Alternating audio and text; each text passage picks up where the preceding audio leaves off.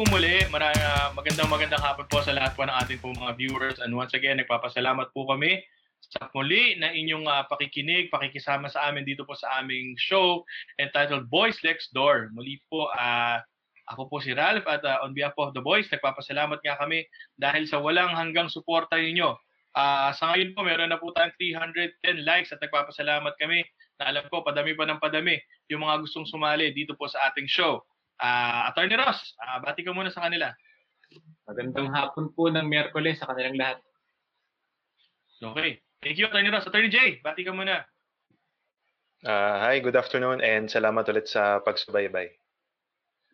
Yan. Sa mga nagtatanong po, no, wala na naman si Attorney Ram. Hindi po dahil uh, wala po ang kanyang connection, kundi ang kanya pong misis ay may trabaho at siya po ngayon ay taga-alaga ng kanilang anak.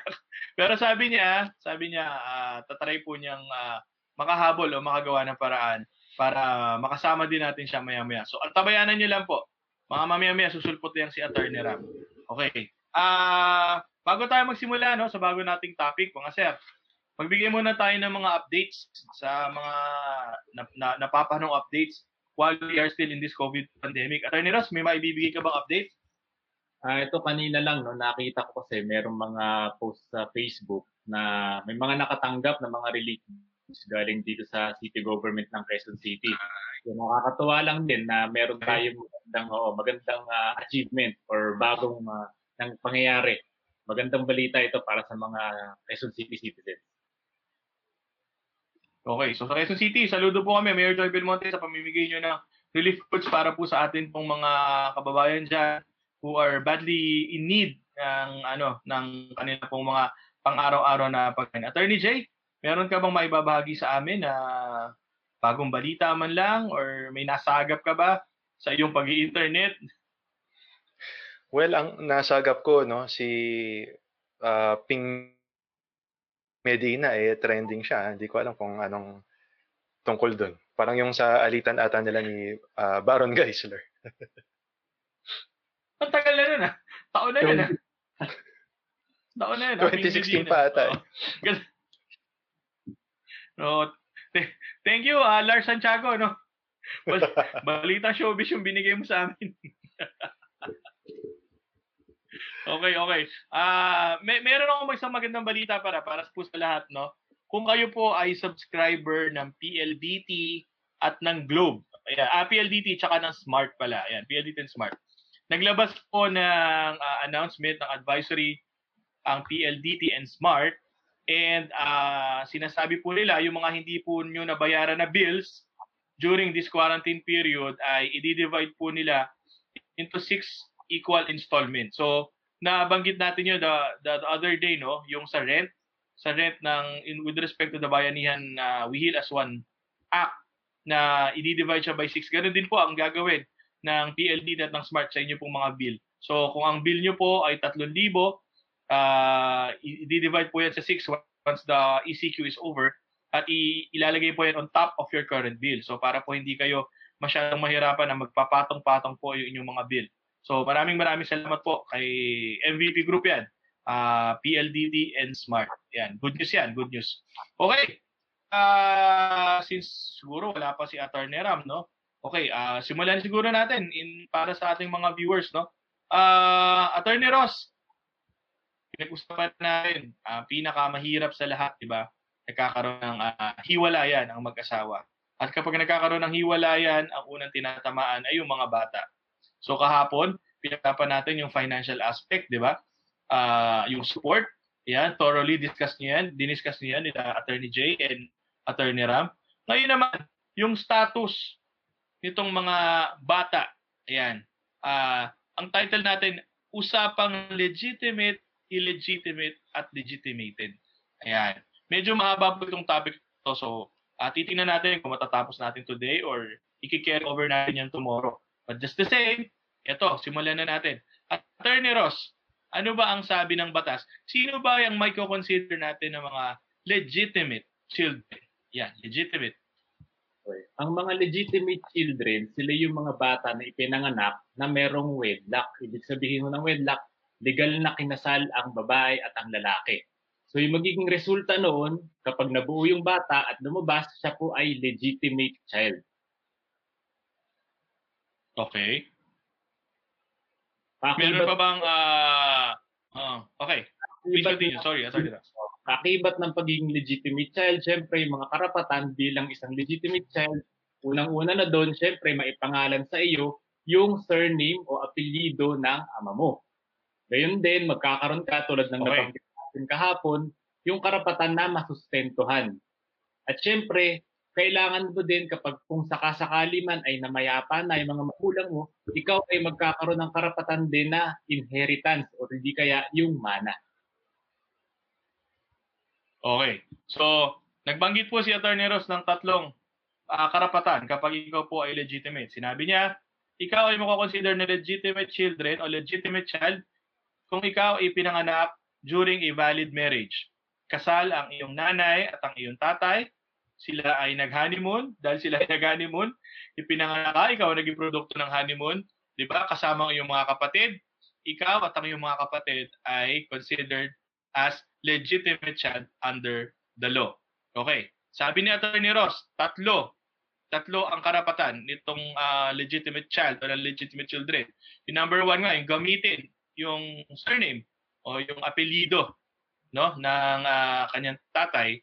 Pangalawa, yung binanggit po natin kahapon, receive support.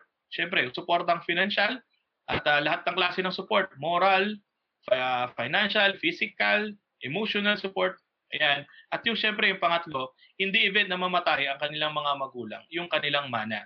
Yan. Yung mana na yan, para po sa ating mga viewers, ibang topic po yan. So, ah paghandaan nyo rin po yan. Maganda rin pong topic yung manahan na yan. Alam kong madami nagkakagulo dyan sa manahan na yan. Si Atty. Ross, swerte, solo anak ng mayaman. So, walang kahati yan. Attorney J, Attorney J, ikaw, madami kang kahati. madami kang kapatid. Oh, ano, ano yun? Ako si Attorney Ross, maano yan, maswerte yan kasi ah uniko iho yan eh. Ah, ah. Bakit bigla napunta sa akin yung usapan? Ayan, oh. Okay. Attorney Ross, ako may katanungan ano. So, legitimate. Okay? Legitimate child sila. Okay. Meron bang mga pagkakataon na kung saan itong mga legitimate children eh mabago ang status during their lifetime? Kumbaga, from legitimate eh nagiging illegitimate sila. Meron bang mga, pagkakataon na magkakaganon ang kanilang estado habang sila ay nabubuhay? Okay. Nabanggit natin ng mga unang episode natin, no? Na pag ang kasal ay nagkaroon ng nullity of marriage. Ibig sabihin po noon, nullity of Okay. marriage ay void ab initio. Walang nangyaring kasal. Okay? Ibig sabihin po noon, kung yun ang sinabi ng korte, natural po yung mga bata magiging illegitimate. Kasi wala na hong kasal mula nung una Mhm. pa. Okay? Meron lang isang exception dyan. Kasi Okay. kadalasan tatanong din ko ng mga kliyente, papaano daw kung halimbawa psychological incapacity ang naging ang ang naging ah, dahilan ng paghihiwalay. Okay? Ang sabi ho ng korte, kung Okay. psychological incapacity ang ginamit na dahilan ng paghihiwalay, hindi po magiging illegitimate ang mga bata. Okay. Sabi ni Atty. Ross, kung yung mga magulang, ang kanilang kasal ay pinawalang bisa dahil ito ay void. Void ab initio. Ayan, di ba? Void. From legitimate, ang magiging status sa mga bata, illegitimate. Samantalang, ang exception to the rule, kung ang ang marriage ay na-invalidate because of psychological incapacity, mananatiling legitimate ang status ng mga bata. Kung meron po kayong mga katanungan sa aming mga viewers ha, please feel free to do so. Ah, pasa muna tayo ng mga comments kay Eduardo Inigo. Ito po, pastor po namin to. God bless you all. Salamat po, pastor, for watching. TJ Arizala, hello mga Pogi. Thank you din. Pogi, mag-iingat ka dyan. And good afternoon all the way from Las Vegas. Okay, salamat po. Attorney J, illegitimate. Please. Ano sino-sino naman ang mga illegitimate? Yung well, ah, kung yung legitimate child eh born out of a valid wedlock, no? Automatic yung illegitimate naman born outside a wedlock or outside a valid wedlock. Okay? Ano ibig sabihin nun?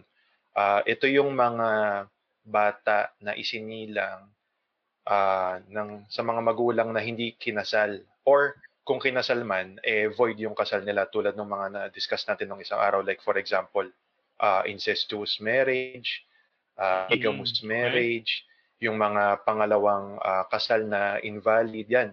Yung mga anak nila, automatic uh, considered as uh, illegitimate. Okay. So, ito, basically, kapag hindi kasal, illegitimate. Okay? Yan, illegitimate ang status nitong mga bata na ito. Okay. Ah, ano ang pinaka main difference no if if I may ask no? Ano ang pinaka main difference in so far as yung mga karapatan ng legitimate tsaka illegitimate? Ah, Attorney J. Well, uh, pinaka-importanting ano dyan, no, distinction yung uh, isa yung sa apelido, no? Kapag uh, legitimate, automatic, uh, yun nga, sinabi ni Attorney Ross, uh, meron silang right na gamitin yung apelido ng uh, father. Kapag uh, legitimate naman, automatic, ang apelido niya is yung sa nanay niya.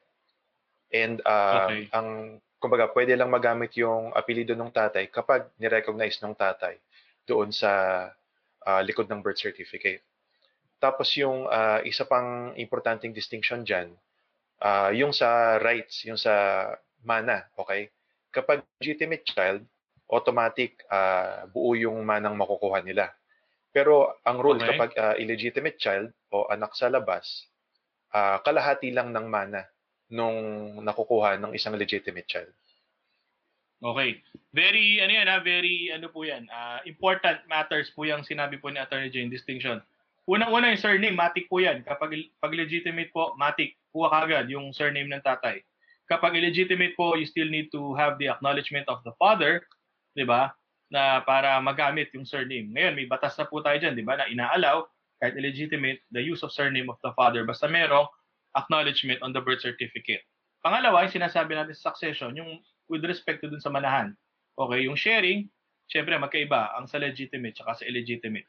Attorney Ross, pwede bang ah, itatwa ng nanay ang ang legitimacy ng kanyang pinagbubuntis? Ah, hindi. Kasi ang sabi ng batas, ang pwede lang magtatwa ay yung ama. Okay? Ang rationale dyan, ang ibig sabihin kasi ng batas dyan, sino hindi alam ng nanay kung sino yung nakabuntis sa kanya. Ah, Kasi natural siya yung nanay, so alam niya kung sino yung nakatalik niya. Sa ama naman, pwede niyang gawin ito sa loob ng tatlong taon. Kapag lumagpas na ng tatlong taon mula nung nalaman niyang ipinanganak yung bata, ang tawag doon ay maging waiver na ho yun. Ibig sabihin, hindi na niya pwedeng questionin yung pagkapanganak or yung pagka-legitimate legitimate nung anak niya. Okay. Ah, tanong, no? Kat- tanong nga dyan. Ah, follow-up question, Attorney Ross. Ta- total, ah, this is a mature ah, show naman, no? Ma- mature ang pinag-uusapan natin. Okay. What if sa isang araw, no? Ano ba? Isang araw, ah, the the the mother, the soon-to-be mother, had ah, sexual intercourse with, for example, three different men on the same day. On the same day.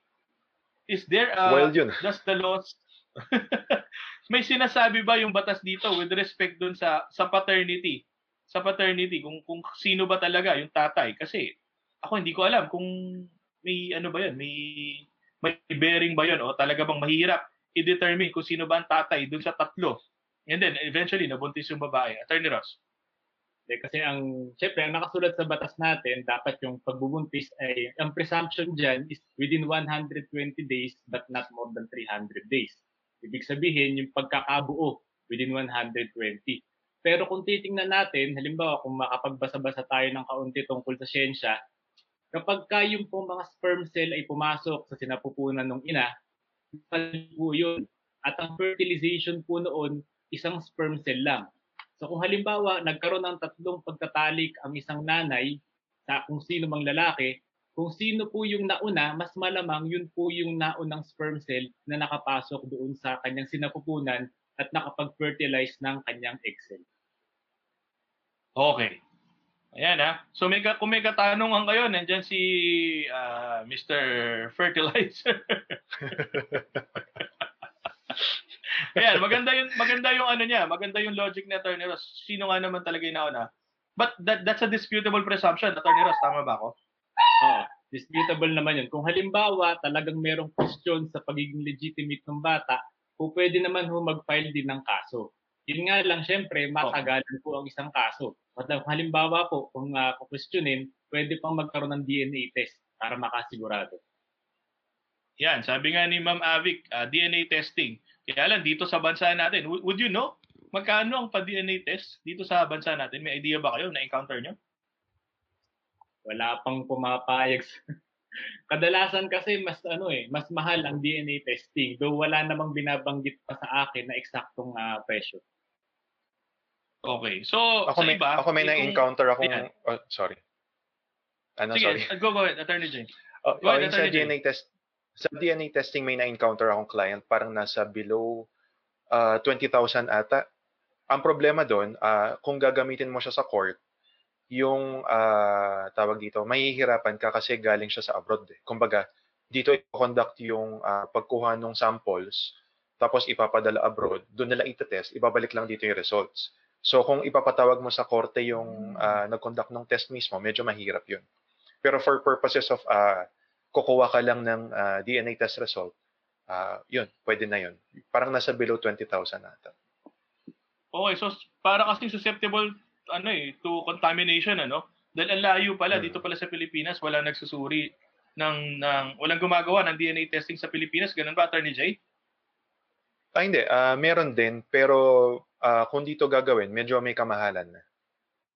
Ah, okay, okay. So mas mura sa. Sabi ni Hil Peralta Ajas, nasa 6K daw. Mura yan ah. Baka sa recto lang yan, Mr. Ajas. Sigurado ka ba sa sa accuracy niyang uh, accuracy ng ano mo ah. Sige, kung, kung totoo yan, i- i-promote mo para sa mga nag-ano, ayun do, sa recto daw, 6K. okay. Ito, may tanong tayo sa ating viewer, no? Question po, is there a way to pro- or process how to change yung surname ng illegitimate child from father's surname to mother's surname? Thank you. Yan. Nakapangalan sa tatay, siguro baka nag nag-away sila. So ngayon gusto niyang ibalik since uh, illegitimate naman yung child, uh, ibalik sa surname ng nanay. Meron bang paraan? Uh, sino na sasagot? Kayo nang bahala. Ito ba topic? Ito ba topic? O, kayo na. Sino na? Attorney Ross, ikaw na ba? Ano ba? Sige. Ah, ganito. Sige. Kung halimbawa illegitimate yung anak mo, tapos gusto mong itama, kasi mali yun eh. Diba? Kung halimbawa illegitimate yan, ang karapatan na maging apelido niya ay yung ina. Ang pwede mong gawin, mag-file ka sa korte, correction of surname. Okay? Ang, yun nga lang, syempre, medyo magtatagal dahil hearing yun. Pero yun, ang sigurado mo is mapupunta talaga sa pangalan mo yung anak mo.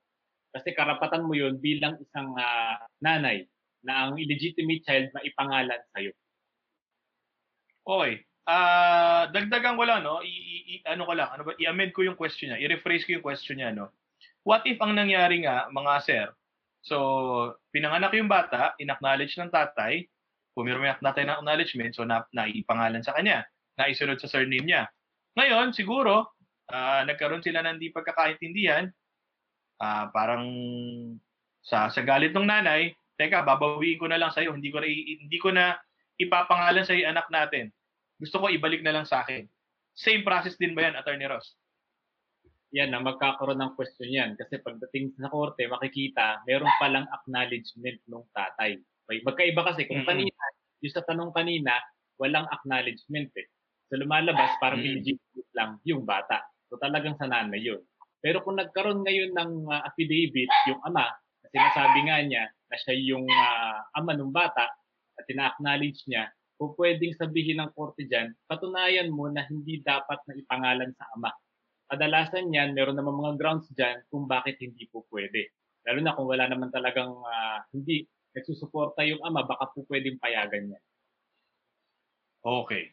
So, sana nasagot namin yung tanong ng ating viewer. No? Kung may follow-up question ka, please, uh, please feel free to chat yan. Chat mo lang yung mga follow-up question mo. No? Nagagalit ata si Bolton, Attorney Ross. Parang, ah, okay. Attorney Jay, may dadagdag ka pa ba dun sa sagot ni Attorney Ross? Baka may maidagdag ka. Dun sa question ng ating Well, uh, Well, parang uh, karaniwang situation yan. No? Halimbawa, um, yung isang couple ay eh, hindi nila in-expect na magpamilya muna, magpamilya agad or mag-anak agad. Kaso ayan nga hmm. uh, due to circumstances nagkaroon sila ng anak.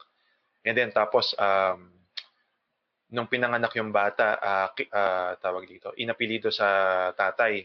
Tapos eventually uh, nagkaroon ng pagtatalo yung couple and uh, naghiwalay and gusto nung nanay uh, maibalik yung apelido sa kanya at matanggal yung apelido mm. ng tatay. So oh, I think uh, common na pangyayari ang ganyang uh, sitwasyon.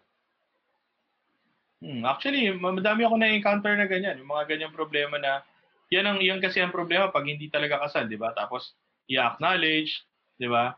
Okay, may follow-up question siya, uh, mga sir, no? Uh, siguro sagutin mo na to, Attorney Jay.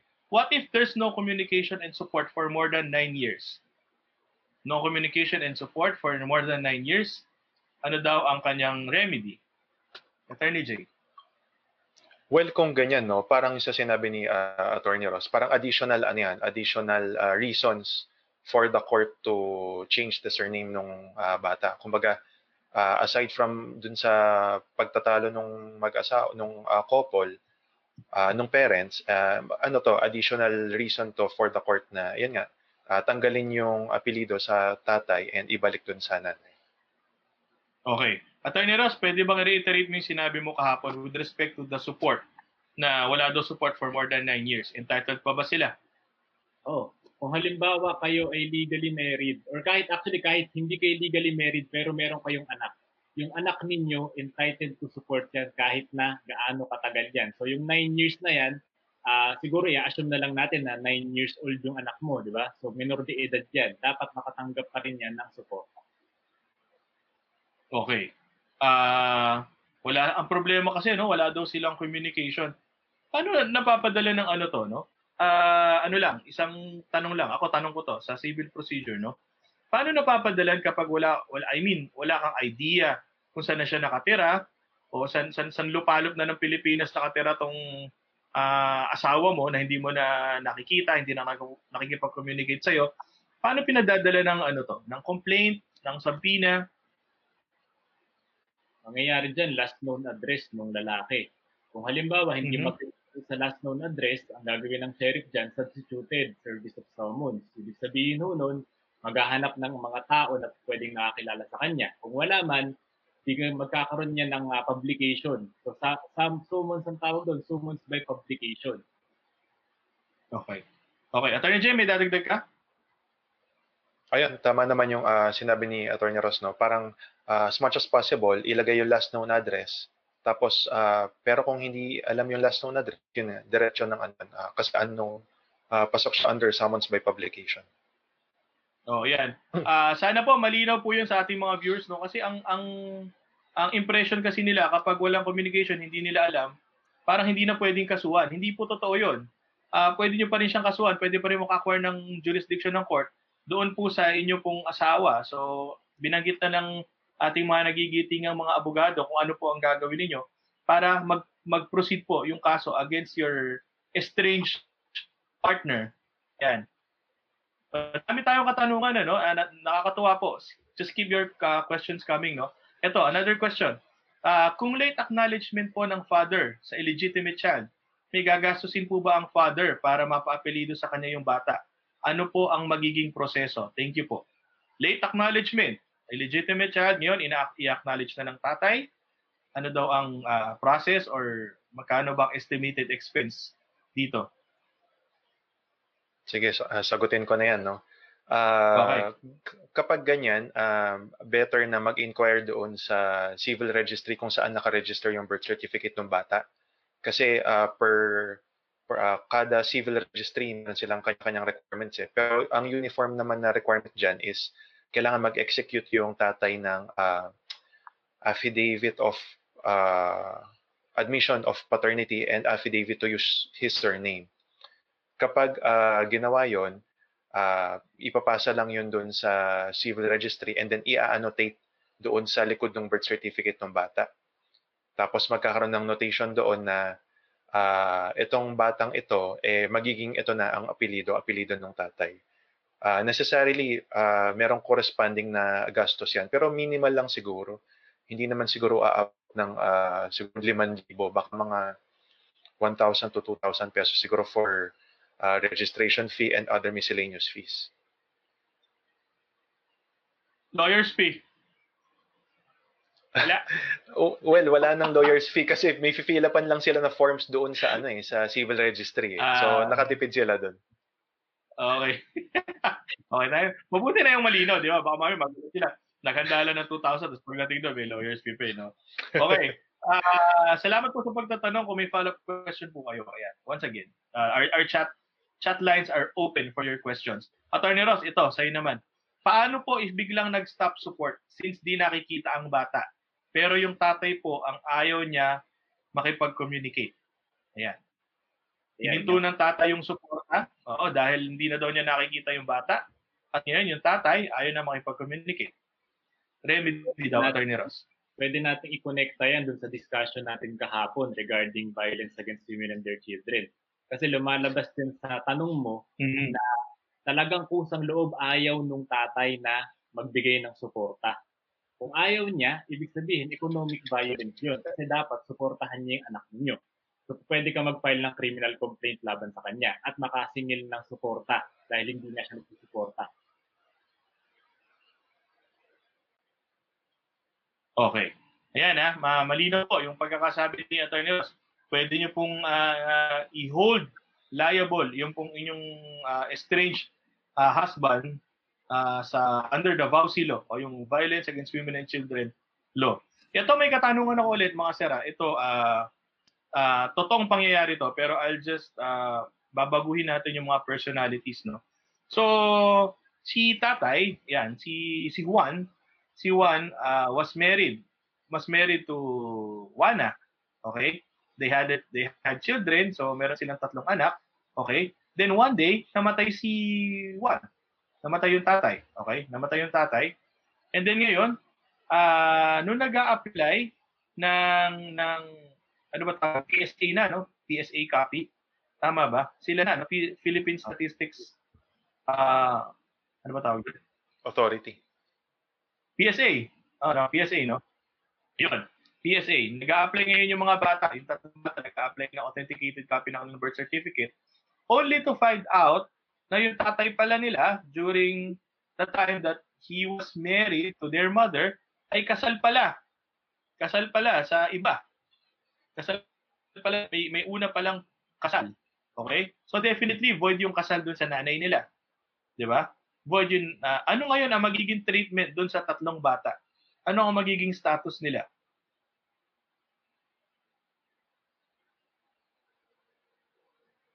Attorney J. Kung nakugulang kayo sa tanong ko, ah. Hindi, Kung kayo, automatic, pwede kayong pwede nyo linawan.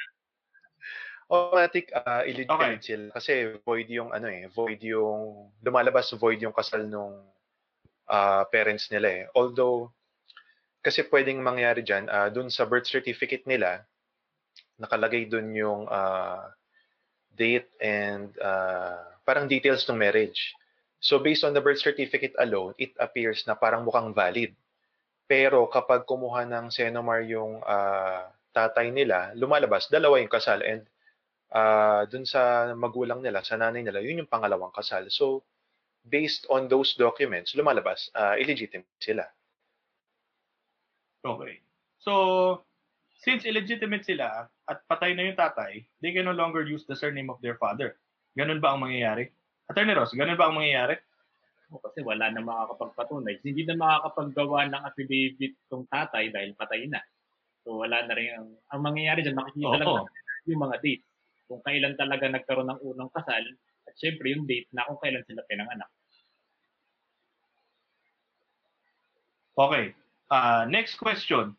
Paano naman kung all their Teka, life, may, may ang dadagdag sana ginagamit ako. nila ay yung Sorry. surname? Oh, sige, sige. Sorry, sorry. Sige, Attorney J, please. Ah, sige, may dadagdag ako. Kasi meron akong, ah, cl- nagkaroon ako ng client na ganyan. Ah, tawag dito. Hmm. Um, teka, hindi ko maalala. Ah, ayun, naalala ko na. Ay, sige. Ah, nagka-problema sila sa ano sa sa surname. Kasi ah, dun sa local copy nung ah, birth certificate nila, nakalagay doon na ginagamit nila yung apelido ng tatay nila. Pero pag lumabas doon sa PSA copy, hindi nila pwedeng gamitin yung apelido ng tatay. Kasi yung pala, pagdating sa records ng ah, PSA, yung ah, nanay nila, pangalawang asawa nung tatay. So nagko-conflict, hindi mai-record ng PSA kasi ah, married yung tatay doon sa una and yung pangalawang kasal ah, void. So ang ginawa namin diyan, ah, pinawalang visa namin yung kasal nung ah, parents nila. Kasi ano yun eh, nagko-conflict yun dun sa ah, paggamit nila ng ano eh, ng surname eh. Tapos, ah, since may inexec dun sa birth certificate, pumirma naman yung tatay, even though patay na siya, ang ginawa ng court, uh, nirecognize yung apelido ng tatay. And uh, even though napawalang visa yung uh, yung valid yung uh, marriage ng parents nila, nagamit naman nila yung apelido ng tatay nila dahil nga doon sa document na affidavit na ginagamit yung apelido ng tatay. Okay. So yan. Fortunate yung client mo kasi nakapag-execute ng affidavit yung tatay, di ba? Prior to his, uh, o, o buhay pa ba yung tatay nila? Buhay pa? Hindi, uh, wala na. Wala na yung tatay nila. Mm, pero prior to the death of the father, nakapag-execute ng affidavit, no? Na ina-acknowledge Oo. sila. Na ina-acknowledge. O ngayon, ito yung malu Oo, ito yung malungkot. Tatanong ko yung Attorney Ross, paano kung walang affidavit? At ito na nga, namatay na nga yung tatay. Tapos, all their life, ang ginagamit nila, pati yung mga IDs nila, government IDs nila, eh, naka- nakasunod sa pangalan ng tatay. Paano ang gagawin ngayon doon, Attorney Ross? Kasi ang unang-unang syempre nga aalma dyan, sigurado yung mga anak naman doon sa unang asawa.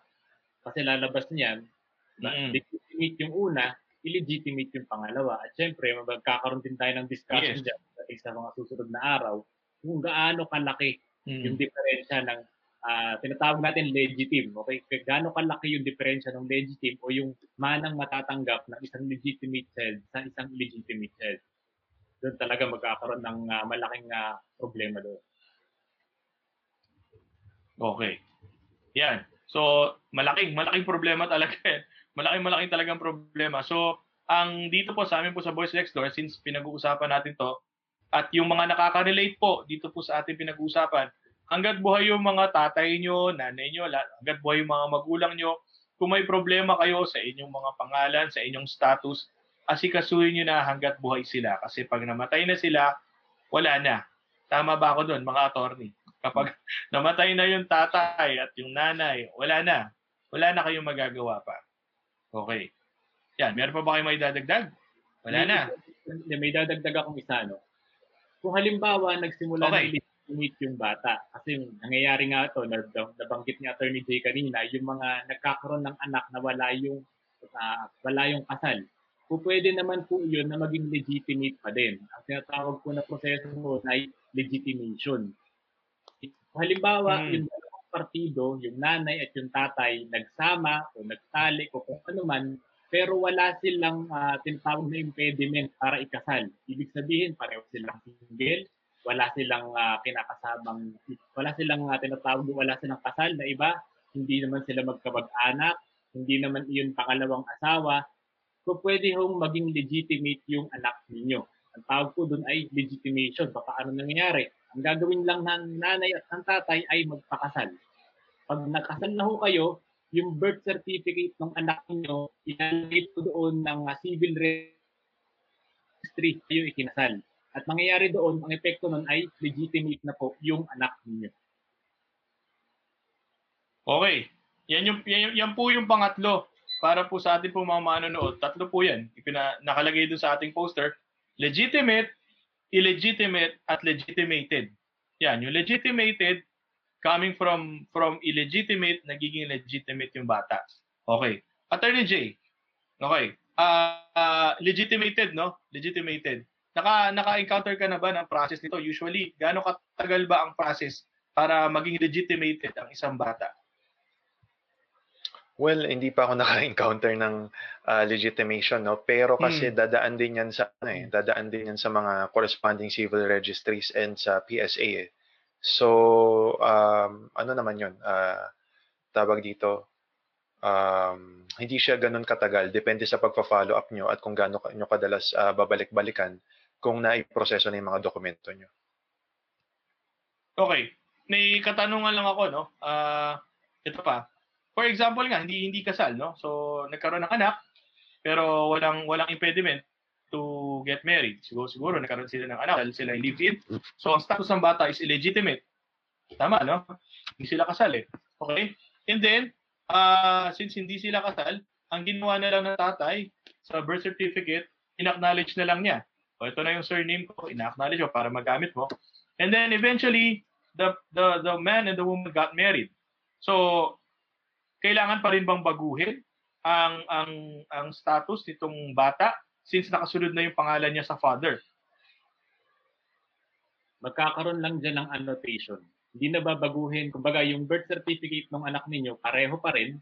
Pero yung gilid noon, magkakaroon ng annotation doon na nagkaroon ng kasal ay mga magulang ng bata. Kaya yung kasal na yun, magiging legitimate na yung status ng anak nila.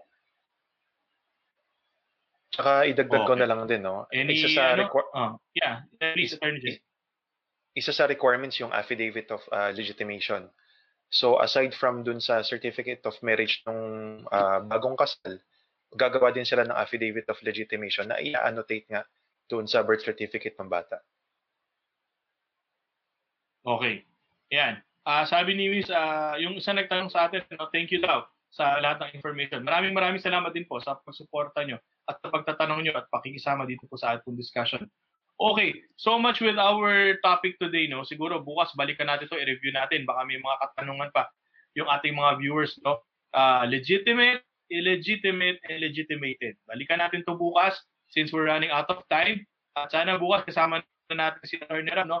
Handaan niyo po yung inyong pong mga tanong. Huwag po kayong mahiya. Ah, magtanong po kayo sa amin. We'll try our very best para po ma- matulungan kayo. Matulungan kayo dito po sa inyong mga problemang legal. Ayan. So, sa ngayon, ah, magpapaalam muna tayo. Attorney Ross, paalam muna tayo. Ay, nakita, nakita ko lang yung comment ni Paring Hill. Oh, huwag ka mag-alala, Hill. Bukas, magkikita-kita ulit tayo. Maraming salamat po sa lahat ng nanood ngayon. Oh. Nalungkot ata siya eh. oh. At- Attorney Jay, Ayun, ah, thank you sa viewers and ah, sana meron kayong ah, napulot na dagdag kaalaman dito sa show namin. Ah, ah, alam niyo si Mr. Hiparata Adjas, law student po yan. Matalinong bata po yan eh. Graduating na po yan. And soon to be lawyer po yan. Ini, ini, ini, ini- invite ko po yan na mag-guest po dito sa show. Pero sabi niya, mahihain daw po siya. Pero i-follow niyo daw po siya sa kanyang Instagram. Hanapin niyo lang po yung kanya pong Instagram account at matutuwa po kayo sa kanyang mga Instagram stories. Ayan.